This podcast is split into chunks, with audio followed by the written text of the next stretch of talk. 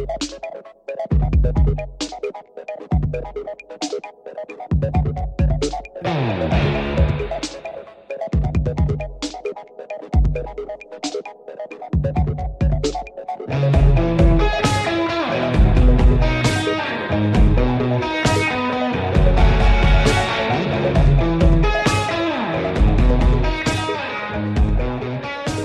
everybody, it's Adam Schartoff, your host of FilmWax Radio. It is Friday, April 2nd, 2021, and this is episode number 662. And I am thrilled that my guest on this episode is the singer, musician, songwriter, performer, uh, recording artist, Matthew Sweet, who I I've seen perform live in the past and who I've always enjoyed going back to the uh, 90s and his album Girlfriend, and then the subsequent albums 100% Fun, in reverse, a bunch of great albums.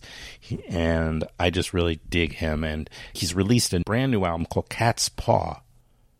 Even though this was recorded well before the pandemic, he, he basically made this album all on his own a la like Paul McCartney or somebody like that who loves to do all of the parts. The only thing he didn't do was the drums, but he even I think mixed this mixed it and everything right at home. Anyway, it was a thrill to reach out to Matthew's people and for them to get right back and and help set this up. I was very very happy about that and very very grateful.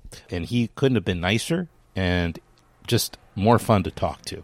100% fun. So right now you can go to MatthewSweet.com. You can. Uh, uh, I'm not going to talk about Matthew in great detail, other than he's been doing this for like thirty something years. He's in Nebraska when we when we uh, did the show.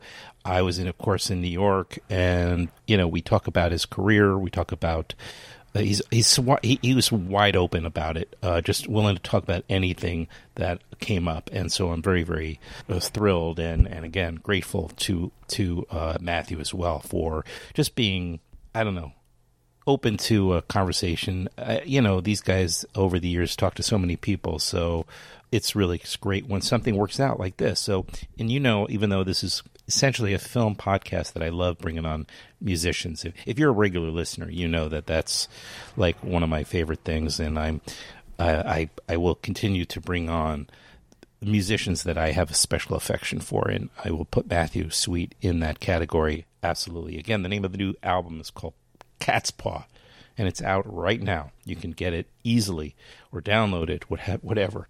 Uh, there will be no outro on this episode. So, here, without any further delay, is musician Matthew Sweet here on Filmwax Radio.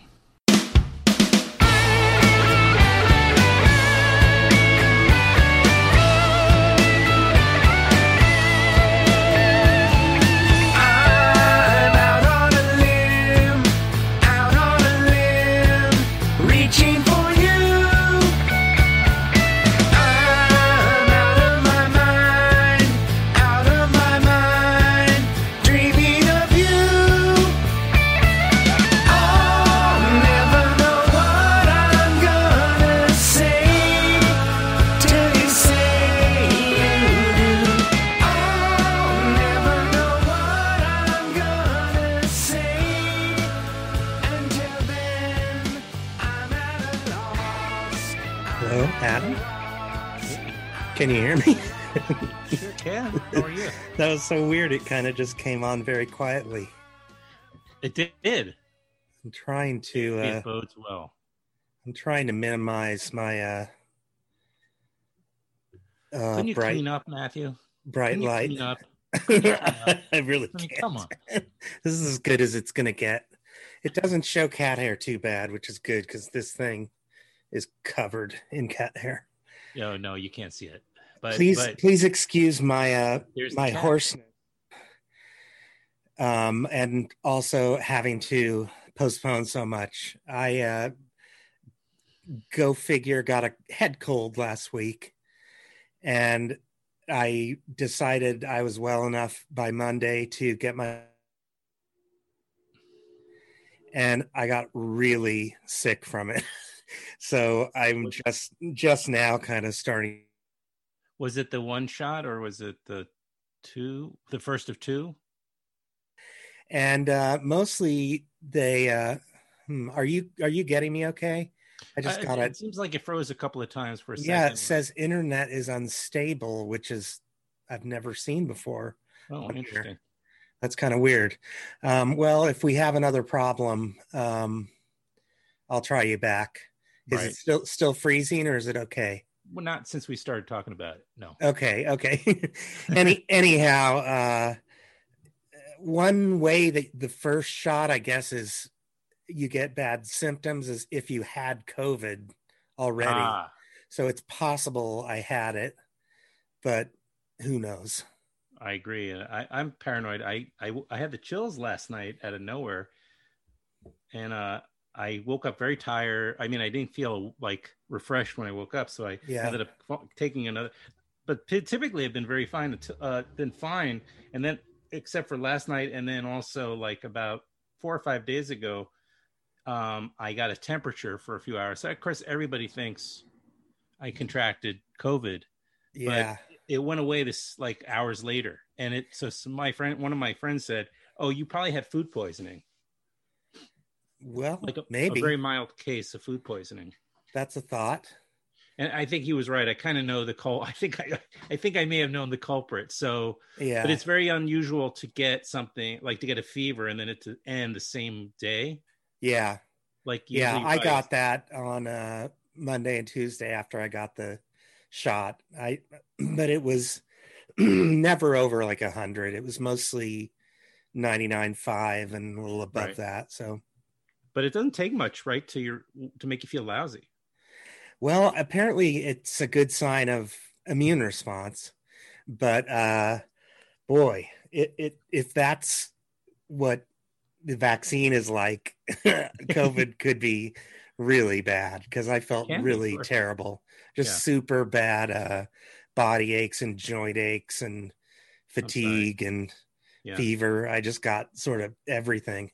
It was really weird.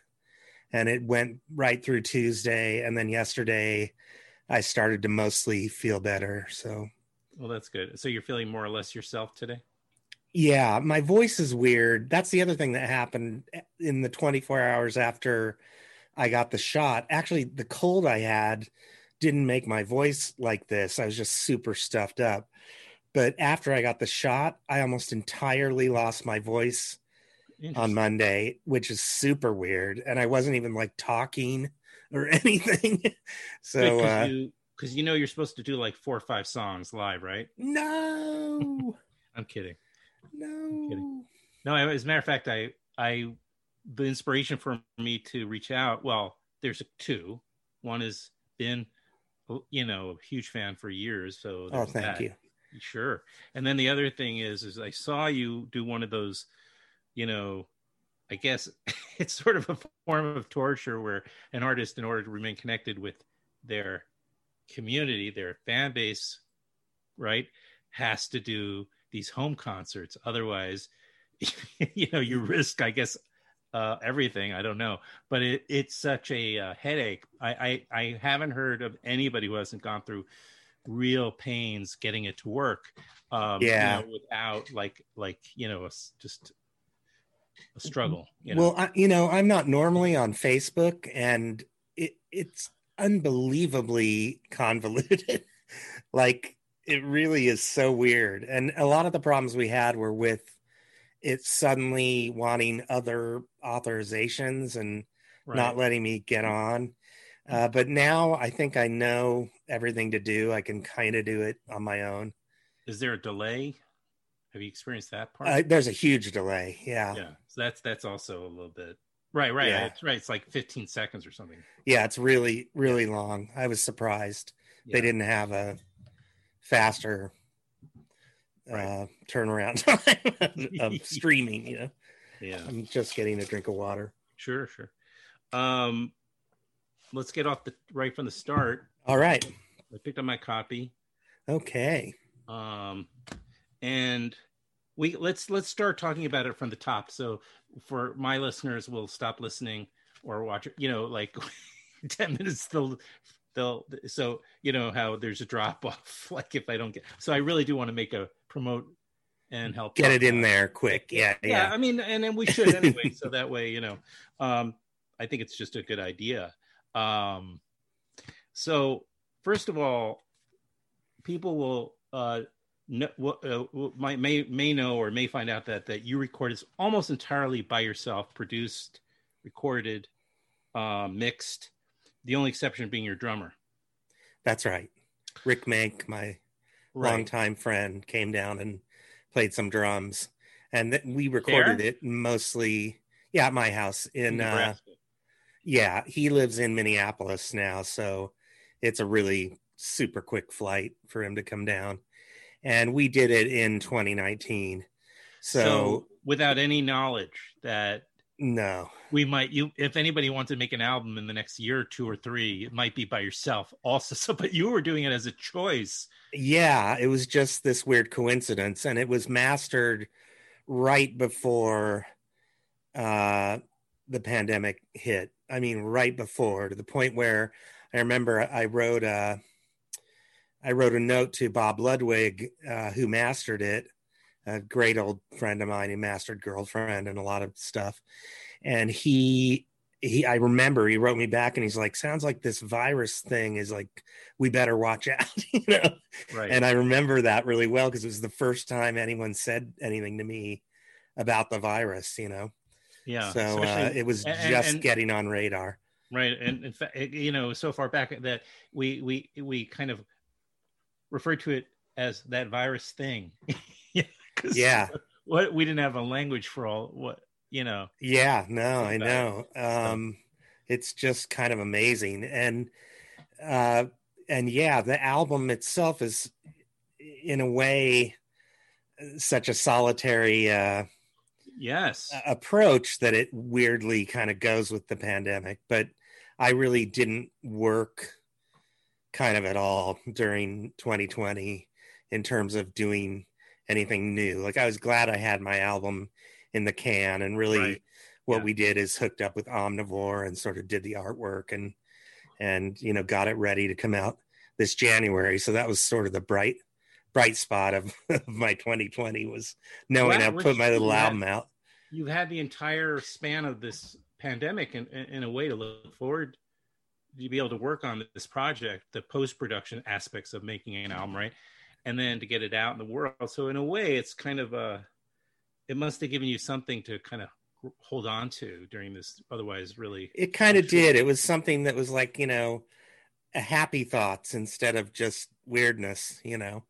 Um, but I I did a lot of more consuming uh, content during 2020. I just watched a, billion shows and movies and things like that, which I I love to do anyway. So uh, it was kind of a great year for absorbing content. A lot of it I probably couldn't even remember I watched it, but I kind of Right. just had stuff on all the time with various percentages of attention. sure You know, some things I watched 70% of the Right. time, yeah yeah but they would just be running, you know, and some things were like 20% of the time. It just depends, you know. um, I'm actually started doing something that I, even though we're kind of beginning to maybe come out of this period, fingers crossed, I, I started watching The West Wing. West Wing, like just because I, I've, I've never, never seen The West Wing. That's a good one I should watch. it's it's on. I don't know if you have HBO Max, but it I do. Good. Yeah. all of it is there, and each episode, you know, because it's commercial television, even though it's an, it was an hour show, you know that like clearly.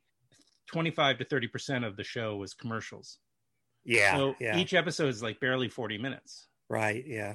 so um so it's kind of easy to get through this the the episode but each one is like a movie matthew it's like i i, I have such um I, I just i'm so glad i can i'm watching it now like it's it's very cinematic not really surprising uh, high quality. Yeah. Well, I've heard nothing but great things about it always, and I don't remember seeing it to watch in this last year, but I probably would have been reticent just because politics has been so hideous. exactly You know, I don't. i don't think i could have watched it before Yeah, year. I- I before just- i would have he found was it gone. Yeah, yeah, I I just the the right before the the name that shan't be named. yeah, the former guy. As yeah, we if you say his name Biden three times, got, sorry. The Biden calls him the former guy. That's a good name. I'm just afraid of saying it three times because you know, I'm yeah, superstitious. Yeah, for sure, for sure. I've done a few interviews where uh, I talk about I'm talking about Catspaw and I talk about that mastering story I told you, and I'll say, you know, it was just a few days before what's his name completely lied about it, and that gets a laugh sometimes. what's his name? what's his name? Um, so you made it by yourself. Um, so what did go into that decision then? If it since it was in, you made in the summer of 2019, I believe. So that means that obviously, way before that, you were planning on doing this by yourself. Yeah, I don't know. I just had it in my head. It'd be fun to try to play lead myself, uh-huh. and uh, I didn't know if I exactly could or not. You know, I just thought I'll go for it and see what it's like and it was really really fun to do i really enjoyed it um, i did have a momentary thought when i was about 13 or something i was a bass player before i did anything else. And uh, at the time i sort of had this idea that if i didn't practice for a few weeks or whatever for whatever reason on bass that somehow in my subconscious it would I'd improve even though I wasn't playing. Just because it was in my head, you know, just a weird concept. And I remember at that time I thought, I wonder if when I'm old, I'll be able to play lead guitar. Like it just seemed so impossible to do then, uh-huh. you know. I thought maybe uh-huh. if I've just been around music my whole life, I'd be able to do it. And I wasn't really thinking about that when I had the idea to do it, but I remembered it once I was sort of into the process, I had this just sort of memory of it. And, uh, you know, I could kind of do it. And I just sort of tried not to uh, overwork anything and just kind of go for it and have it be fully improvised and not, you know, perfected. And uh, I would just play through like I would do with a session with another lead guitar player where I'd do two or three or sometimes four takes maybe and then i would just kind of go through and pick out the pieces that i liked. And uh, it had this effect of kind of gluing the record together. It's a really simple record um, just bass guitar and drums mostly. So um, there was a sort of sameness about the instrumentation that maybe isn't totally usual for me but it seemed to kind of work for what it was. And I didn't know what anyone would think of it, but the the uh, reactions been uh, surprisingly good. So I feel like Mister can play lead guitar now. Yeah, I don't think I, I could do. I don't think I could do it live. I think uh, I'd be too hung up. But since I was alone, sure, and you could just sort of until you got it exactly the way you, you forget. Know. Yeah. Um, what I was going to ask you about. Uh, how, how do you, how, musically speaking, how do you self-identify? What do you call yourself? Like, uh, are you a uh, songwriter or are you a guitar? Yeah, a singer songwriter, I guess. I that. think okay. uh, mm-hmm. recording artist. Um, I guess that way, you know. I, I'm not trying to head, hedge you in in any way, but I'm just kind of curious as you because I try to think about uh, so, but you were typically you would play uh, rhythm guitars. That's that, correct. Yes. Okay. So okay, because because live that's the, that makes sense. Right. The only thing I can do, sort of, and I was a bass player first, and I do yeah. play bass on all my records, but uh, to be singing the song and having everybody follow along, it just seemed like I needed to be playing that rhythm guitar. So that's what I've stuck with over many many years now. This is I have a uh, I have a beautiful uh, coincidence here. Okay.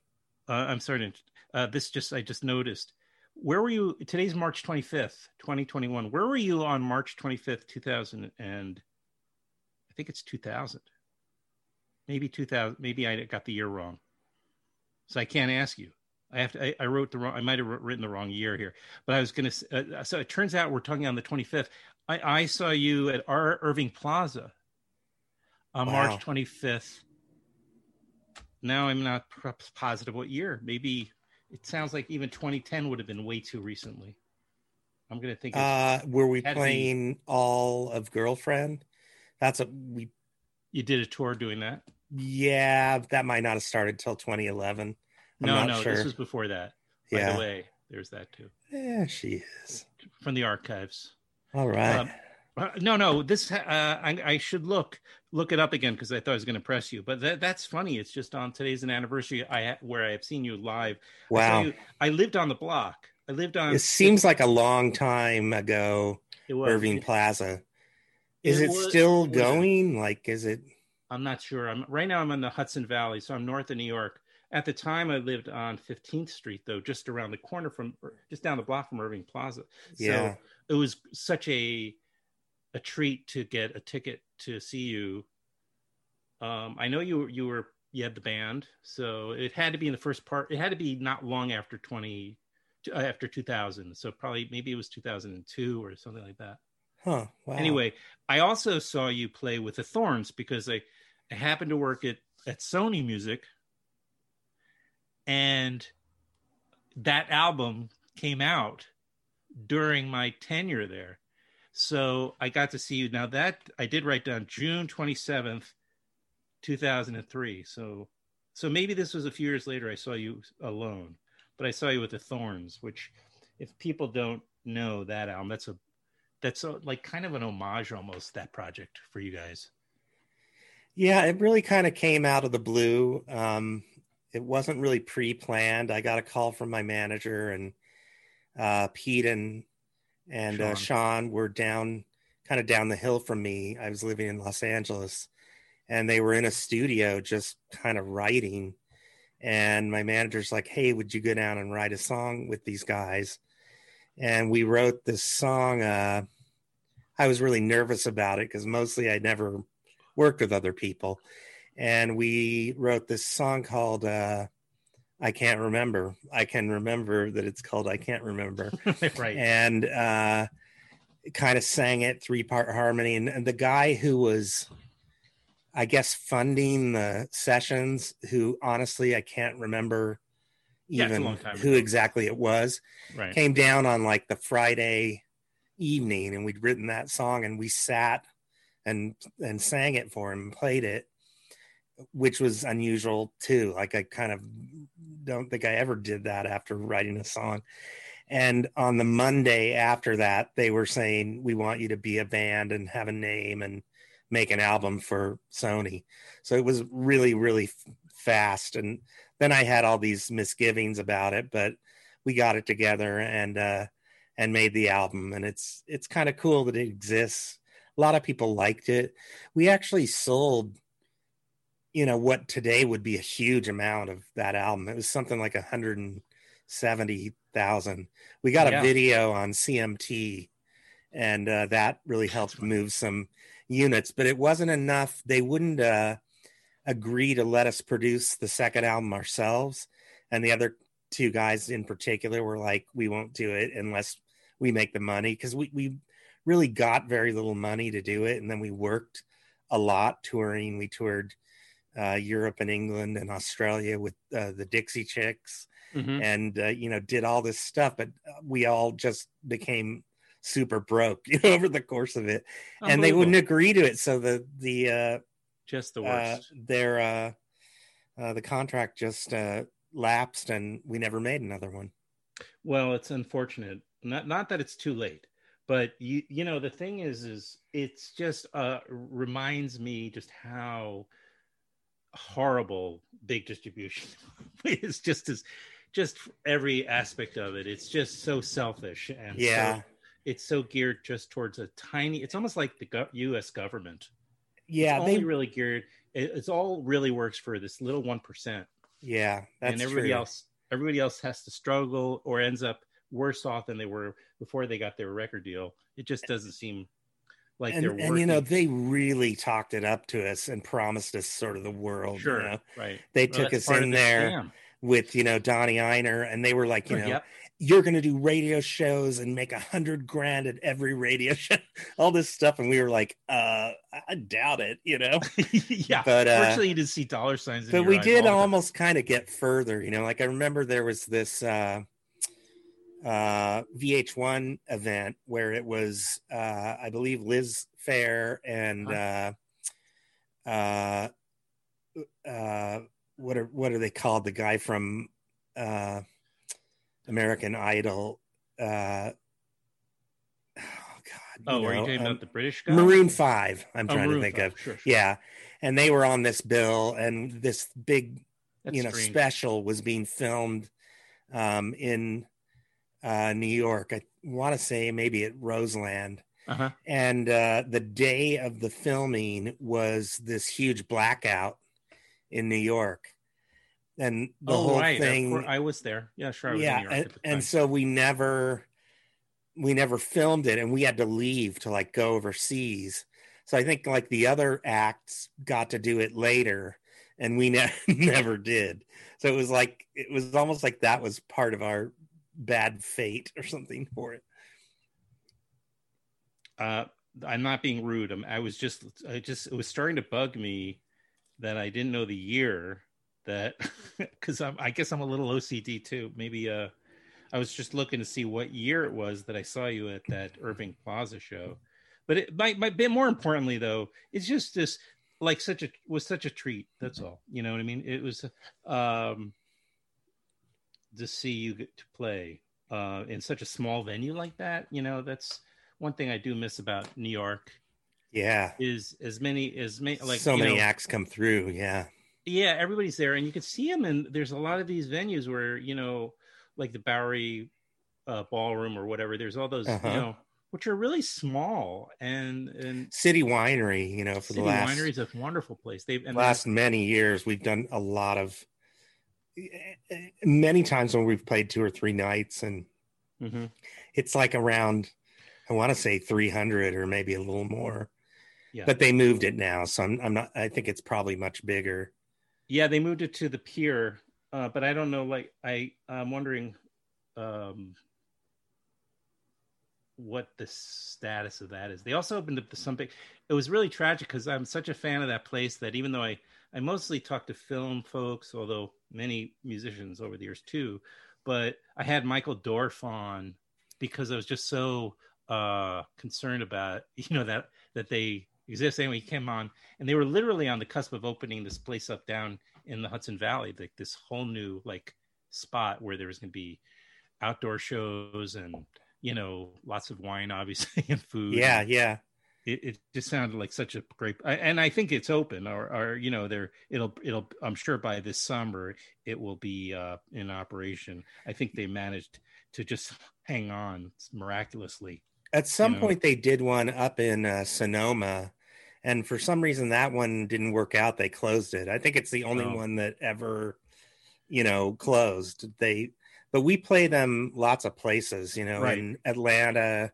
nashville um, chicago i wonder So how many they- of those they've got a lot of them they do i was just wondering if any of them had to close i don't know i couldn't Yeah. tell you that it's No. sure we've had to close as far as touring Yeah, I know that. I'm sorry about that, and I I wonder what the return. Are, are would you support this album in the next year if you can start? To, excuse me um well you know the i mean just the way it's hit like our agent you know he's he has offices in california texas new york and a bunch of staff and they had to lay a whole bunch of people off. Yeah, and you know i know he was just like going what do i you know do, am i going to retire before I, I blow what money i have trying to keep it alive you know? And from uh from talking to him and talking to my manager um you know it looks like in the start we really won't be able to put together strings of dates at first. It's going to be like one-offs. Yeah, they may have to be duo or trio shows and not full rock shows and they'll be kind of sporadic. And then as things open up more you know we hope to you know the way we build tours is we get a couple dates that are like a festival or a big city where we get a really good uh, guarantee and then we can kind of build smaller shows right. going Right. between them everywhere. But I get the sense that's not even going to happen by the end of this year. I think it'll be more like next year. Yeah, you're probably right. Maybe some Uh, stuff, a few things this fall. It also depends how I guess the next the next fall. I mean, especially in areas like uh up here where you know where we have real winter, like what how we how we're doing next Yeah. fall. Yeah, for sure. We're we're hoping we're out of the woods, but until we know, I know. I know. And people have see. to get back and the venues have to survive, you know. yeah, And I know, right? Um, I don't even know how many of them will still be active or not. I know in the most recent stimulus, I think uh, Amy Klobuchar got some uh, a thing in it that's called "Save Our Stages," and it's Yeah. supposed to Mhm. help music venues. hmm But I mean, you know, just everybody's you know been devastated by it. So I'm just, uh, you know, I think about just keep recording no matter what, and uh, you know, go from there. Do you are you able to? um Is it? Do you make are able to make a living off of uh, publishing, Uh, not exactly. Um, merchandising? No, right? Not really. Not really. I mean, only Yeah, touring hard. is really the main it is right. way we yeah, make money. I do get some, uh, you know, streaming uh, Mm. stuff, uh, some publishing. I think I may be recouped again. I've never left. I've been with so- Sony since it was CBS Songs in the mid 80s. And for a long time, I was recouped. And th- three or four years ago, they gave me, actually gave me an advance, which is like I hadn't gotten in a long time. And uh, so for a while, I wasn't getting uh, uh, publishing payments, but I we think I might be recouped again. We're sort of trying to work on that, and of course the the brass has changed again, you know, over the last couple of years. Yeah. So they're still kind of trying to uh, figure that out. But Mm. you know, I get little chunks of money through the year, um, and you know, those are barely keeping us going. The Facebook things, you know, people tip on them, exactly. and right. There's that sort of a virtual that can jar. be, you know, help me pay a month's bills and stuff. sure, so, of course. so you know, it, it's not bad. Yeah, no, absolutely. I understand why it's it's really is necessary, and also the you know people like me, uh, it's an opportunity. Is it the uh, remotely the same kind of experience as seeing you in person? No, but it it'll do. Yeah. so yeah. it kind of works both, both yeah you ways. wonder like i- i- you've got to think this kind of thing is going to take over a lot for in person even when the pandemic's over i think Yeah, right. it's just now that people have done it virtually it's just uh another tool you know in the in the arsenal sort of hmm Um, you're in Nebraska. You're in Omaha. that's correct Yeah. What what? Uh, how far back? It looks like you've been there, settled in for quite some time. Yeah, we we came in. I want to say the twenty end of 2013 or 2014. I don't have it exactly in my head. So you know, we've been here at least six, going on seven years, and we both grew up in Nebraska. My wife and I. Mhm. She grew up in the western end of the state in Scottsbluff. I grew up in Lincoln, which is about Lincoln, 50 miles away from Omaha. And we chose Omaha because there was the biggest airport is here, and it was the Oh, easiest place for me to be able to tour out of. Um, but we both have a lot of family in Nebraska, and we've been in LA, you know, over 20 years, and um, we bought a house there, and it really went up in value for a long time. Then we had the big crash uh, right before uh, Barack Obama was elected. And so we'd kind of been waiting years for the value to kind of go back up. And we just hit this point where we thought we're kind of sick of being in a giant city. We we didn't have it in our heads, oh, we're going to move to Nebraska.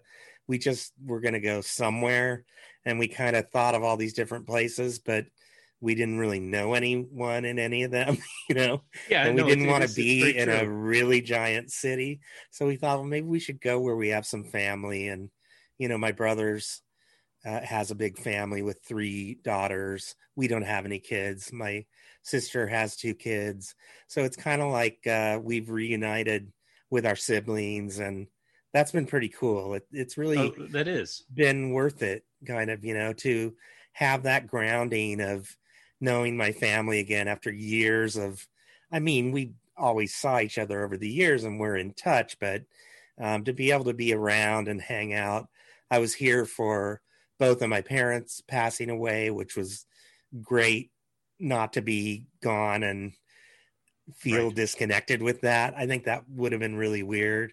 So we were kind of glad i was glad i made it here for that. Um, and uh, it connects me a little bit to when I first started doing music. You know, I kind of never could remember very well sort of my childhood over uh, the really? years. I had this kind of weird thing where I couldn't remember it as well as like most people could seem to remember really specific stuff Sure. and and a lot has come back to me since I've lived here again, and kind of uh, gave me. I just feel more sort of roots than I felt, you know, for a long time. So uh, we've really liked being here, and we, you know, bought our. We sold our place in LA, and then we bought our place here outright. So it was, Wow. you know, a miracle we did it when we did, because, you know, I don't know what we'd be doing if we had a mortgage. I mean, it's bad enough having property taxes. So the house is kind of our nest egg, you know. yeah. Um, yeah. Well, and I'm sure you got a much, much more for your bang for your buck too. By the way. yeah, yeah, we could we could for not as much get a really cool place. Yeah. Yeah. Um, well, um, you say you started. So you started off as a bass player, right? Yeah. And then uh, you were playing in like a local band. Was you still in? Was this before you went to Athens, or is this, Yes. Yeah, this would be from about age 13 I started playing in bands. I played with a band of guys who were in college really? um, called the Specs. Uh-huh. and uh they we were like a kind of new wave cover band and we played you know college parties and proms And you were 13. And i was 13 at first. I think i did it till i was about probably 16 or so with them and then you know did a little bit of stuff on my own after that. And uh i there was this club that was the rock club in lincoln called the drumstick. And uh i uh went there to see rem when they were only had their 45 self-made 45 on hibtone which i'd ordered out of new york Wow. rocker. And uh so i kind of got them to sign my record and they were like wow some guy in nebraska has our record you know? And so they came back a couple times over the course of which they did a deal with irs they you know the next year they put out uh, i think it's chronic town which is the kind of ep and then they're like we're making an album you that know developed into their first album, yeah murmur Murmur. uh, came out right when I was finishing high school, so about uh, 1983. Uh, it could have been 82 in that fall. I can't remember for sure, uh, but uh, I had uh, given them some tapes of mine, and uh, Michael was uh, really complimentary about it. Sent me a postcard, and some of these girls. Uh, this girl linda hopper who was a friend of michael's in athens uh, wrote me postcards and they hooked me up with mitch easter who had produced them and i was like a fan of all the dbs and all these people in kind of north carolina as a teenager. You know, I was looking for people who were American who I related to their stuff because really a lot of the stuff I loved, you know, kind of in junior high and into high school was British. It was, yeah. you know, Elvis Costello and Nick Lowe and the Buzzcocks, XTC, you know, all these things. But I was curious about America. And really through uh, all those people, I, I found out about uh, Alex Chilton. So, you know, Big Star became really big for me right before I got out of high school. So, I moved down to Athens. Uh, Mitch kind of recommended it, and uh, I just decided I'm going to go to college, UGA in Athens. That was, you know, my excuse to go down there, and uh, yeah, went down and really, you know, kind of head first as a wide-eyed kid, sort of fly on the wall. Based, was that based on just the fact that REM was based there, or was there already a scene there? There was a scene. Like you could be part of. There was a scene. It was going. I didn't have any, you know, illusions. I was going to really be part of it, uh-huh. but more. I knew it was a place where people made, uh, did original music and made records, independent records, and uh, it was just a place where you know I had this connection where some people had said, you know, come play at the 40 Watt Club, which I was not ready to do, you know. Um, but I got down there and just it was a kind of a magic time still, mm-hmm. yeah. and got to know, you know, people from the B 52s and uh, Love Tractor, Pylon, all these people from Athens. I was buying their records when I was in high school. So uh, they were, you know, they were like big stars to me, you know. And uh, so I was around and kind of got to watch REM's meteoric rise a little bit, you know, from down there. And uh, so I, you know, it's weird because I was really only there two years, but mm. it seemed like much longer. Right. Yeah, it was, was jam packed. Very Sounds like formative time for me. And, right. Yeah. And I got a deal with, uh, like, sort of a development deal with Columbia um, in early 1985 so I moved there summer 83 and we moved to New York. Uh, I was going to ask you about in. May of 85. And they sort of gave me money to get an apartment and get some more home recording stuff, you know, an eight track instead of a four track or whatever, you know.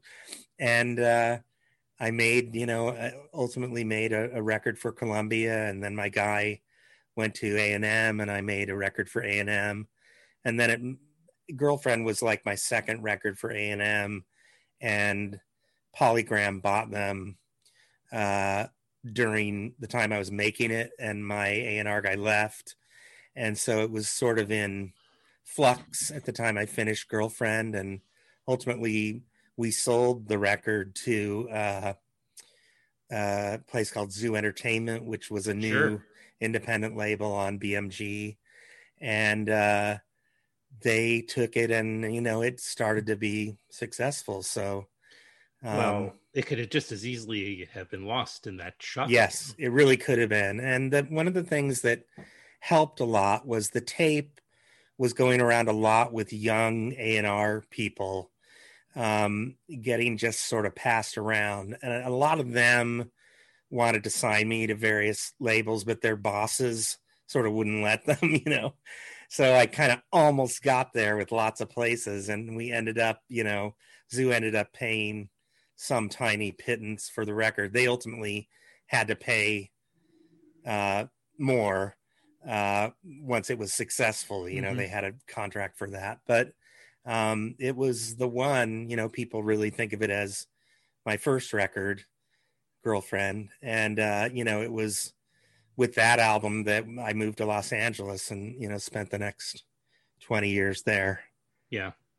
And you were you managed uh, with the subsequent albums to have uh, significant hits to keep things moving there. yeah both girlfriend and 100%, 100% fun, fun, sold really well. Uh, altered beast sold pretty well too in between the two but it was a little more these are you can almost by the album Weirdness. titles you can see, kind of see the Elvis imp- you know his influence. I don't know if those were your choices, but um, yeah, the attitude for sure. Yeah, well, um, and you know, I was really enamored with uh, the old Hollywood and getting to sort of see the place where so much yeah. had happened with both music and film. And, uh, you know, I was really lucky. Like Altered Beast, the first album I made out in LA, uh, my producer was Richard Dashut, who had been with Fleetwood Mac through uh, Rumors and Tusk and uh, the the White Album before Rumors, and uh, he really had been in LA forever and kind of showed me all the areas and was mm-hmm. real enthusiastic about it. And so, you know, I was really lucky to have, you know, some great people to teach me about it, you know. Yeah. Um, I'm sort of a homebody. I'm not super social. So it's kind of amazing I made the friends I did and got to participate in the things I did out there. Yeah. Um, was it a common love of music that kind of made it possible to connect yeah, and to have I, that kind of social I think life? I think in in terms of film people, a lot of actors and people want to are musicians a or, little bit or or, or aspire yeah. to be musicians. Yeah, the grass is greener. And yeah, so, always, uh, you know, um, there's definitely a music connection. I had a lot of fans of my records who were writers and uh, actors, you know, so, you know, Susanna Hoffs, I knew from sure. kind of before I went to LA through Fred Maher, uh, my co producer on Girlfriend and um, she brought you know Mike Myers to a show I was doing. Well, she's and married to Jay. Ro- Jay Roach. That's right, and Jay Jay, at, so. Jay at the time wasn't you know at, now right, is a, a very accomplished director, but he was oh, okay. teaching at UCLA, teaching film classes. Okay, and Mike sort of beat it on him and and wanted to get him to do the Austin Powers project with him it was funny because the producers of it had been students of Jay's and they kind of worked really hard trying to stop Mike from getting Jay. but Mike prevailed and because he'd had those big movies before, you know, with Wayne's World. Sure. And uh, so uh, we were hanging out a lot, Jay and Sue and myself and and my wife Lisa and Mike and his then wife Robin. And he was just developing that script and that character. And so, uh, you know, we ended up sort of jamming with him over at his writing room, and that out of that came the Ming Tea thing, um, Austin's band from Austin Powers, and so we were in uh, the first movie. Uh, I think they used the music, some of the uh, scene bumper things we did in the second one, and then we were in the third movie again. I so I got to see movies being made, you know. Right. I think coincidentally, uh, Elvis and Burt Bacharach were in the second one, unless I'm I may be wrong. I think you're right. I think yeah. you're right. Yeah. kind of, I think had, yeah. yeah, they kind of made an appearance as themselves. We were sort of like a fictional uh you right. know uh yeah like mike's uh, fictional band but you know it developed over time you know, one day we showed up, one night we showed up over there and he answered the door and had the teeth, you know, and mm-hmm. and it was like just he sort of slowly became the character. Did you happen to during those years know Mike Viola? Um, Mike Viola. How do I know him? Well, he's another. He well, I don't know if he's in L.A. anymore, but he was he was like an L.A. songwriter guy. He actually wrote music for Walk Hard and uh, the Tom Hanks that thing we do, or what is it called? That thing you yeah. do? Yeah, yeah. Which was uh, sort of a similar time. And Adam, who uh, passed away from coronavirus, Adam Schlesinger oh, also. Oh, Adam Schlesinger. I think he yes, might have written that song, that thing you do. Oh, wow. Um, yeah, I, I thought that was they they worked together on it. They might have. It, it's quite possible. Yeah, I don't.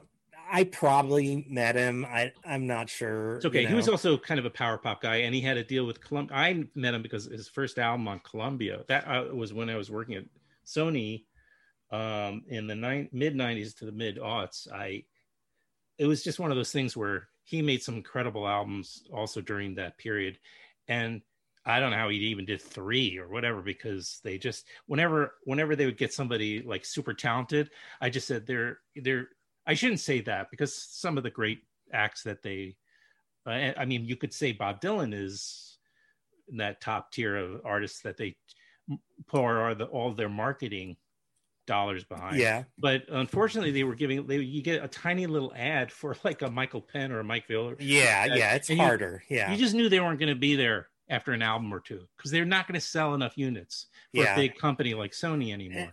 but I mean, at least those companies had enough money they could do a few acts that were for, you know, their A and R people's artistic reasons or whatever. You know, yeah. Yeah. um, now I imagine that happens a lot less. But right. having the independent world we have is is wonderful. Not having to hear, you know, that they don't have the song or whatever is really nice. you know, Um, um, so I I don't, I don't, uh, I, I don't miss it really too much. But it was a different time, and you know, they put money into things to make them happen. Um, I just had a couple of. I, I want to respect your time, Matthew, because uh, we've been on for a while. I mean, I'm happy to talk until you I'm blue in the face, or until you're blue in the face. But but I I I also look know kind that of blue. This light is very Yeah. odd. it's okay. I might be able to fix it too in the in post. Oh, go for it. we'll see. Well, I'll try to. You can But, warm um, it up. Right. Um, let me ask you one question. Um, uh, controversial, controversial as he may be, Phil Spector. When I was listening to Catspaw, which is, by the way, currently available for downloading and purchasing, I I like to have the package myself. But um, Phil Spector, Yeah. any any what? Uh, there's almost like a wall of sound that you you create. Well, it's interesting you would see that with Catspaw. I haven't heard anyone say that, but I did uh, make an album in 1999 called In Reverse. Sure. And that album, I really was thinking of the, the Phil Spector approach. You know, Phil Spector's probably partly important to me because of his massive influence on Brian Wilson, who's, you know, a, a serious hero of mine. And uh, when we did uh, In Reverse, I was trying to do the Spector thing where like, you know, three people playing piano and three people playing guitar and two drummers and upright bass and electric bass, you know, uh, the whole album isn't that way, but several songs are. And, uh, and uh, that was really the time I most explored that, um, the wall of sound thing. Yeah, Spector, I mean, it's just, you know, he was a madman and obviously, you know, in many ways a terrible person. Well, But yes, I the would thing he he's a psych- created was- killer. Yeah, Yeah. the the thing he created was was pretty cool in that time. And Right. uh and I like those records. Um but, you know, not like not the way I'm a fan of of Brian, you know. Yeah, I, I would say that that uh, uh, did well. I would say that it's one of the two or three times where where when when he opened his mouth, I one time I got to see him live, like twenty years ago or something. That you know, I found myself crying because the the the his voice went to the heart, right to my you know, like to the core of my like you know the his voice and his knowing his story His And- challenges, yeah. and his challenges, his his his mental illness, his you know history of of abuse, you know having an abusive uh, father, you know, yeah, pretty and- heartbreaking. yeah, and but all of that, and just hearing him sing, and the was- beauty that came out of it. Yeah, Yeah, I was yeah. lucky enough to get to be around Brian and his Wow. band quite a bit, um, and also got to knew, know uh, Van Dyke Parks, who was you know real integral to songwriter. his time. yeah, Um, Van Dyke played a bunch of keyboards on an album mine that I made in, in my home in Los Angeles, and uh, Which one? Brian I met uh, do when I was doing a tribute concert at Radio City Music Hall around 2000, 2001. And uh, I had gone for almost eight years not flying. I had terrible, terrible fear of flying. Huh. And uh, they uh, got a Letterman date offered where uh, Darius Rucker, who I was singing this song, uh, Brian song, Sail on Sailor for this tribute, they invited he and I to go on Letterman, and Brian was also going to come on, and then we do uh, Good Vibrations with Brian. And so they said, you know, will you get on a plane and go to New York? We'll put you in first class with Brian Wilson. And I was like, this is great. If it goes down, I'll be like the big bopper or something. I'll be with, you know, forever attached to this incredible genius, you know? Right. Yeah. And so uh, Brian, of course, doesn't like flying any more than I do. And so, uh, and I've gotten over it and flown a million times since that time, but that was my first. And uh, his daughters were there, his band were there, and they were all just really nice to me. They knew how uh, much anxiety I had and what a big deal it was for me to be doing it. And so they helped me a lot through that. There's a guy named Jeff uh, Jeffrey Foskett who was sort of the Brian clone of the band who could sing just like young Brian and shadow him and oh, do things. Right. And he also became a good uh, friend of mine. So, you know, I got to go to dinner with the band and Brian a couple times. And uh, I, you know, went out to his house once. Uh, and when we were making in reverse, he was in the Pet Sounds room down the hall, uh, and you know came and listened because um, you know we were doing the Spector thing. So, um, uh, you know, it's uh, you know he he definitely is limited by his mental issues, uh, but uh, I got to see you know a little bit of that that real old Brian. You know, one time when we were doing rehearsals for the thing in New York, um, everybody broke uh, to go out for lunch, and I was in the rehearsal room, and only Brian was there, and he was at this keyboard and he was playing this thing.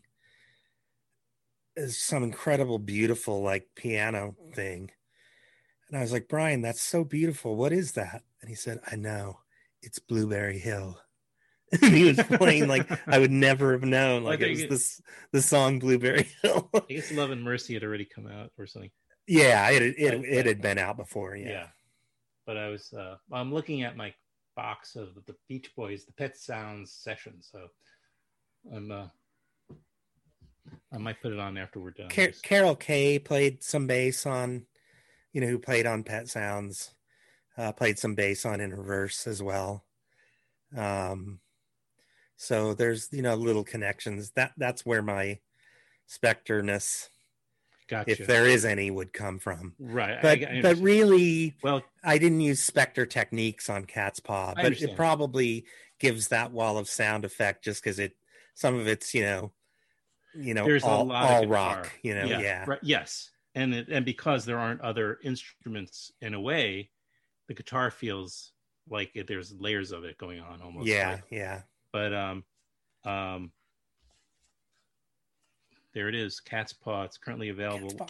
Um, did you have to learn? By the way, just just did, did you already know, or did you have to learn um, Good Vibrations, the parts? Did you have to learn it? Uh, I didn't really have to. I don't even know if I played. I may have held a guitar, but uh, honestly, I don't remember. I don't remember if I had to learn ago. it or if I just sang. Yeah. I know we did it. there you go. you guys pulled it It off. was exciting, you know, to be there with Brian. I, I had been, I did a lot of Letterman shows in the 90s. So it wasn't like I'd never done it, you know, and, yeah. and a lot of Conan, you know, after that. Uh, but, you know, Brian Wilson, it was like, you know, we were all in awe. Sure um, and most of them, I'm sure those those segments are probably on YouTube. By the way, um, they probably are. Yeah. yeah.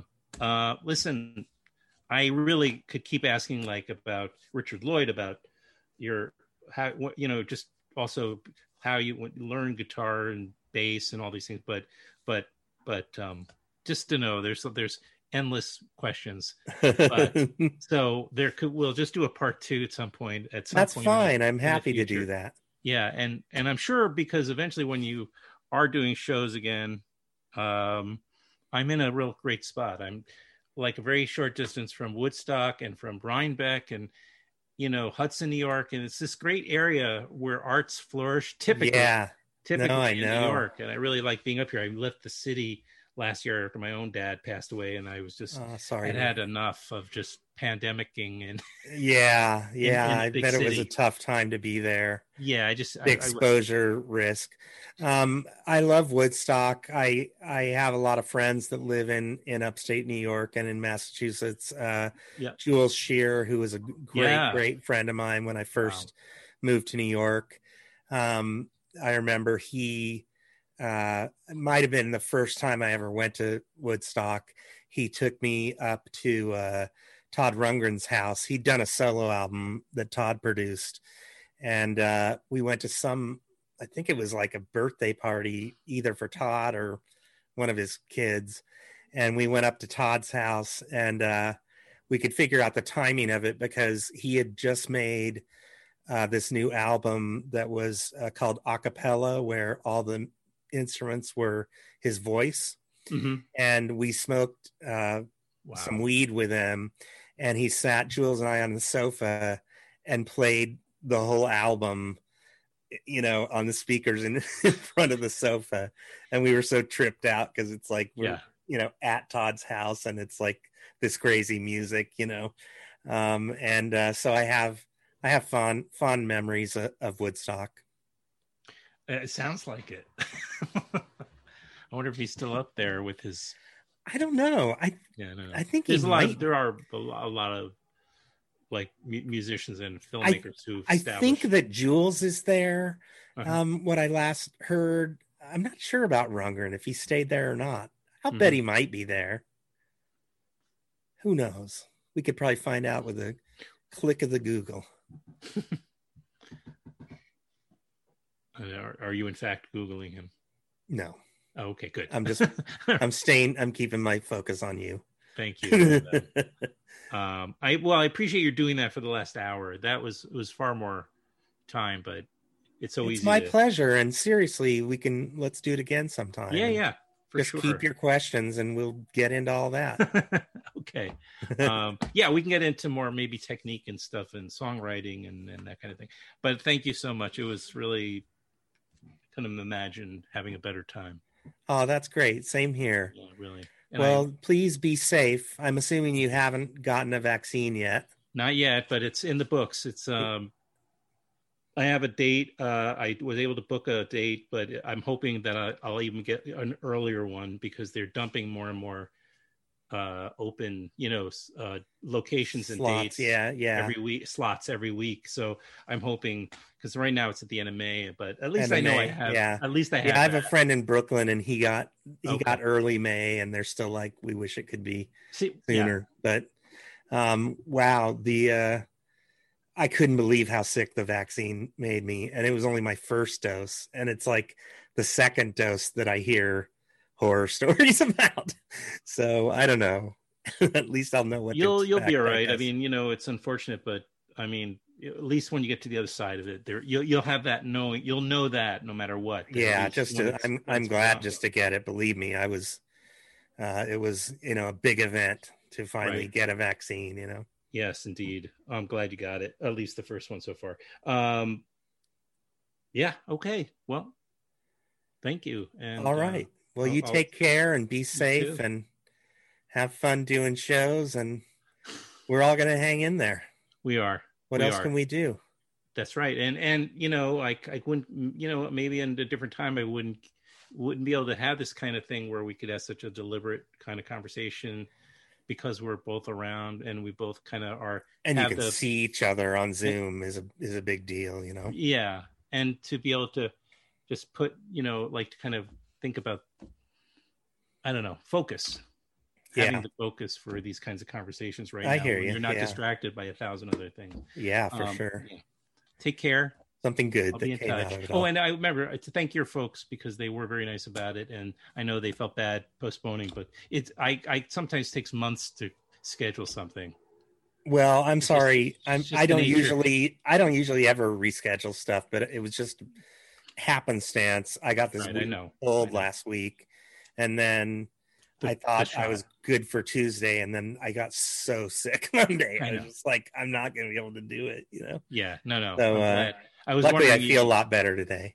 good. I'm glad. So, but just thank everybody for me. And uh, I will I'll- for I'll sure. them an email, but Well, Adrian said you were a great guy, so oh, thank you. he thought you were real nice about it. You can't get take things too personally. No. you'll never manage to. No, don't ever. Yeah. All right, man. Thank you. Okay, take care. You have a good one. You too.